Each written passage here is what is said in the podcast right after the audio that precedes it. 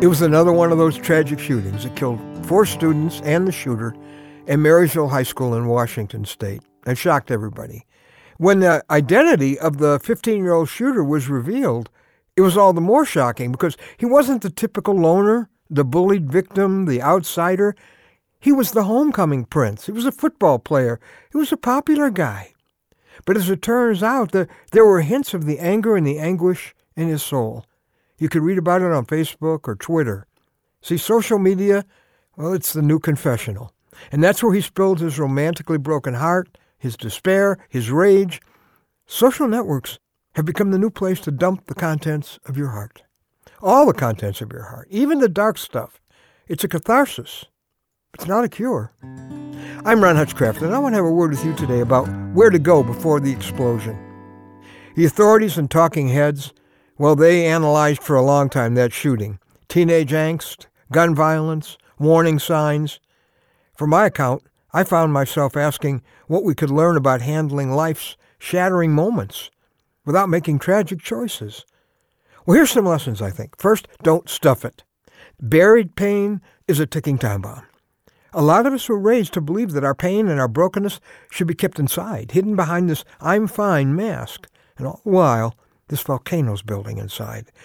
And there's grief and there's anger and desperation and feeling alone. I'll tell you, if you stuff those things, they just keep growing.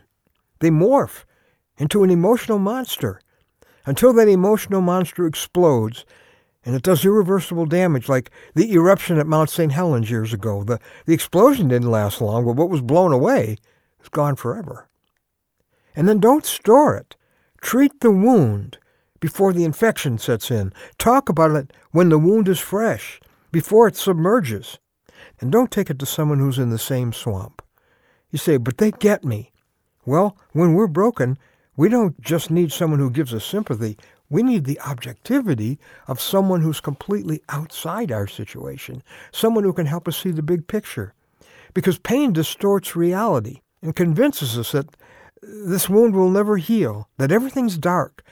But there's never been a winter without a spring, or a sunset without a sunrise.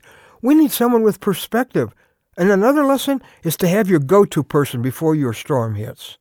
When you live in Tornado Alley, so to speak, they tell you to know where your shelter is before there's an emergency. That's a good idea emotionally, too. Decide what wise, objective person you can trust with your deepest, darkest feelings as soon as they hit. I'm so grateful I found my 911 person. He's the one I've been able to trust with feelings I didn't dare tell anyone. He's calmed my frantic soul when nothing else could. And he's pointed me to hope when it looked like there wasn't any.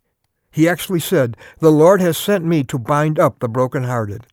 The Bible says he is close to the brokenhearted. He saves those who are crushed in spirit. It's Jesus. And the more broken I've been, the closer he has seemed. And as far as having someone who understands, no one has ever been more wounded, more broken than he was.